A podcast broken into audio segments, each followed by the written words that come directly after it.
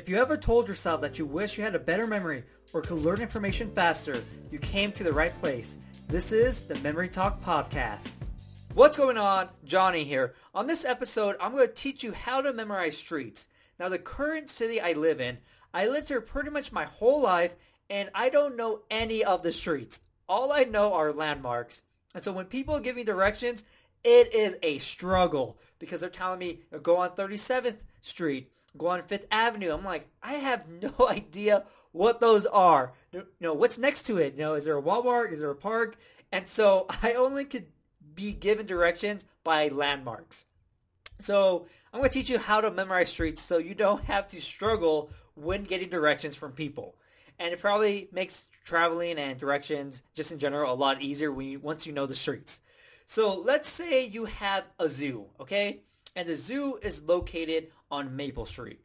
So what you're going to do is you're going to create images out of the street name. So it could be Maple Street, Maple Road, Maple Avenue. It's up to you if you need to create an image for the different type of, I guess, road it could be, right? Street, avenue, road.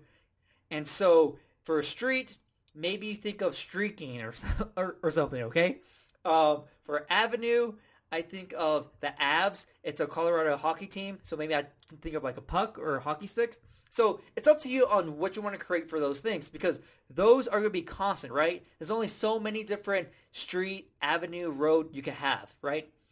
So you're going to create an image out of the street, avenue, road, whatever it may be, and find a landmark that's on the street and create a story between those two things. So in this example, we have Maple Street and the zoo is on Maple Street. So maybe for the zoo, I picture a zebra and a lion, right? Zoo. And then for Maple Street, I just picture maple syrup. And so now that I have the images, you create a story. So maybe I picture this zebra uh, pouring all this maple syrup over the lion. And the lion's like, yeah, I like how this feels and maybe the zebra starts eating the lion, and the lion's like, "Oh my god, what are you doing?" So that's the little story we have. Now, what happens is when someone says you have to go on Maple Street, you're like, "Wait, Maple Street?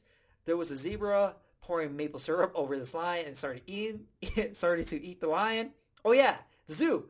Maple or so the zoo is on Maple Street. So you know where that is because in your mind you can picture the zoo and then the surrounding location, the street itself, right? And so that's all you really need in order to remember all these different streets. But as you can tell in my story, I didn't create an image for street, Maple Street. I just created an image for Maple.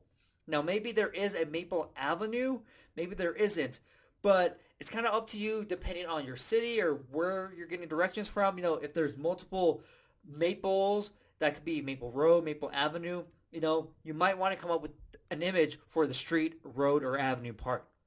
But for this example, I just wanted to keep it very simple and get right to the point to show you how easy it is to memorize streets. So all you have to do is change the street name or road or whatever it is into an image, find a landmark on that specific road, and then create a story between them.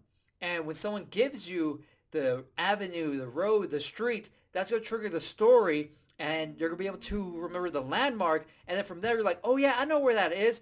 And so as long as you're able to figure out where that landmark is, you're able to drive to that location, right? And so you know what street that is, even though you, you might not know the street itself. You're like, oh yeah, the zoo is on Maple Street, so I know exactly where to go. So if I have to go on Maple Street, I know I have to be on the street that the zoo is on. So hopefully this is um, very simple for you. I recommend just practicing it, maybe just pulling up a random map and um, just have some streets and just try to find a landmark and just practice this method. Even though you might might not be in that specific city or country, that's okay. You're just trying to practice this new method you learn on how to memorize streets.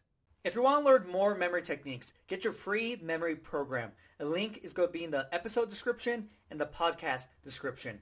Also, if you haven't subscribed to my podcast yet, subscribe, share it with everyone, and if you have a minute, I would greatly appreciate it if you left me a review. Hopefully, you enjoyed this episode, and I'll see you next time.